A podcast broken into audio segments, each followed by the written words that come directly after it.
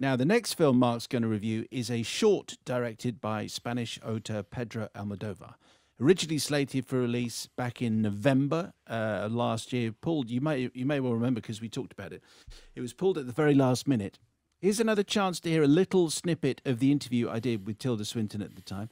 The Human Voice is an adaptation of a play by all-round French clever clogs Jean Cocteau. I don't know what clever clogs is in French, but I'm now going to look it up. Anyway, here's Tilda talking about her character in the film. I am a woman sort of undescribed, but what's clear about her, very much in the tenor of the piece and very much in Pedro's version, I'm an actress. I'm kind of actress with a capital A. Because the film is very, the conversation and the predicament that she's in is all about artifice. It's all about faking it. And when Jean Cocteau wrote it, you know, the, the, the telephone was a relatively new piece of paraphernalia. It was a new way of, of faking it for people. And the predicament this woman's in, she's she's being dumped by this guy. She's got his luggage, which she, you know, she's waiting for him to come and collect. He said he was going to come three days ago, and she's just been waiting for him. And she's trying to do all of this breakup in a very dignified way, which is relatively well more easy to do if you're on a phone because you can play with your voice, you can play with your attitude, you can pretend that you're doing just fine. And so it's about this attempt to claw back some kind of dignified position by this woman who's trying to be inauthentic and finally sort of gets worn down by the experience and starts telling the truth. it's it's a very empowering film. I've, I've found it it was very interesting because I, I haven't seen any of the versions of it that have been uh, filmed and told before, but I would imagine that it's very easy for this woman to appear to be powerless yeah. because she is the abandoned woman, but the way you play her and the way Pedro directs it, you don't. That doesn't. That doesn't feel like your version. The the versions that I'd seen, I'd never seen it in the theatre, but I had seen two. One very famous and really wonderful adaptation for the cinema by R- Roberto Rossellini. He he. It was a, a, a section called Amore of a of a compilation film that he made with the great Anna Magnani. Uh, and then another version that I saw was uh, was in fact a, a, recording of a of a performance made by Ingrid Bergman of the same text.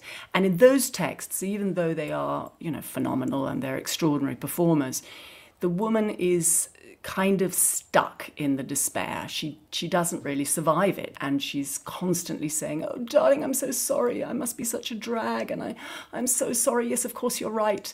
And that has gone from Pedro's version. I mean, there's definitely the self consciousness in our woman that she's in this awful cliche after cliche rondelay which you know anybody in a breakup is conscious that they're they're a cliche and all the things that you have to say they're all cliches and you they sort of burn your mouth as you have to say them.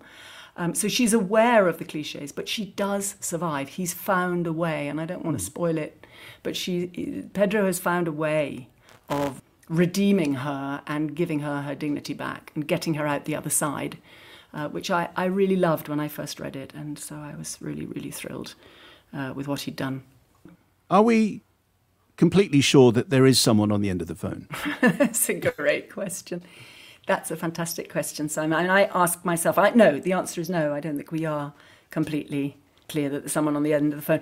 And and with our version, of course, she has earbuds. She she's walking around talking to the air as if as if she was one of those countless people on the street talking to the air mm. who are called crazy. So she's she's in definitely in a bubble, uh, and so no, and there was no one there. It is a monologue. Sabot intelligent is the French for clever clogs. I had just enough time uh, to find sabot intelligent, but they were almost certainly not a phrase. Anyway, always nice. We to should have known that because a little bit of Tilda Swinton.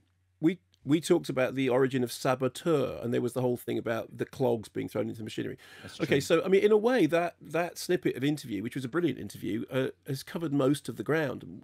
One thing I'd like to say is, listening to that interview, um, when you're talking about a film called The Human Voice, doesn't Tilda Swinton have the most brilliant. I mean, a voice that you could listen to. And obviously, what you're talking about is, as you quite rightly said when you asked the question, is there somebody on the end of the phone? Um, it's a monologue. Uh, and there is definitely the suggestion that she might be just talking to herself. Um, and there are very few people, I think, that can carry that off. But listening to Tilda Swinton's voice, even just then in conversation, the level of modulation, the level of um, dramatic import, the way, I mean, very few people have got that quality of voice.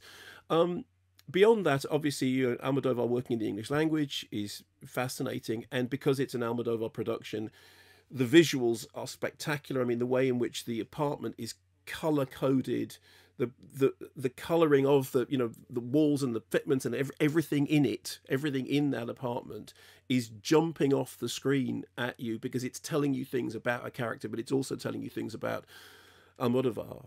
And I think what's really fascinating is that it's it's set within this theatrical framing um, kind of uh, there's a theatrical framing device, which under other circumstances I think might have made you feel emotionally detached from it. But I was talking earlier on about a film and saying my problem was I didn't feel emotionally very engaged. This is a film which makes a big point of its um, of its artifice, and yet I found myself completely gripped by it because of Tilda Swinton's performance, which I just think is you know absolutely riveting, and. The, the the way in which the kind of you know this is it's a very dramatic story in which somebody talks and again, from you know the amount of times that I've said that, well, show it. Of course, Tilda Swinton does. She doesn't. It's not just show, don't tell. Show and tell. It looks beautiful. It's really engaging. It's it is a short film, and and I hands up here. The film it's one night only in cinemas on Wednesday the seventeenth, and it's going out with a pre-recorded Q and A that I did with uh, Swinton and Almodovar some time ago now. So obviously, I'm kind of pre. I mean, I wouldn't have done the Q and A if I hadn't been a fan of the film anyway. Um, it's a while ago now that that we did it, but uh, I don't think I got as far into it as you did in that clip that we just played because I actually asked her. I said, so was there somebody on the end of the phone? And she very politely said, no, there wasn't. Well, you just went straight for the heart of it, which was, we don't even know that there is somebody on the end of the phone in the artifice. So I think you cut right to the heart of it, where I went right to the heart of the periphery. So can I go to the cinema and see you on a big screen? You, if, if, yeah, if Sounds that's what good. lights your candle, apparently you can. Yeah, Michael yeah. Gove. Thank you very much, Richard Nixon, etc. Uh, Nick Lowe. We'll stick with that one.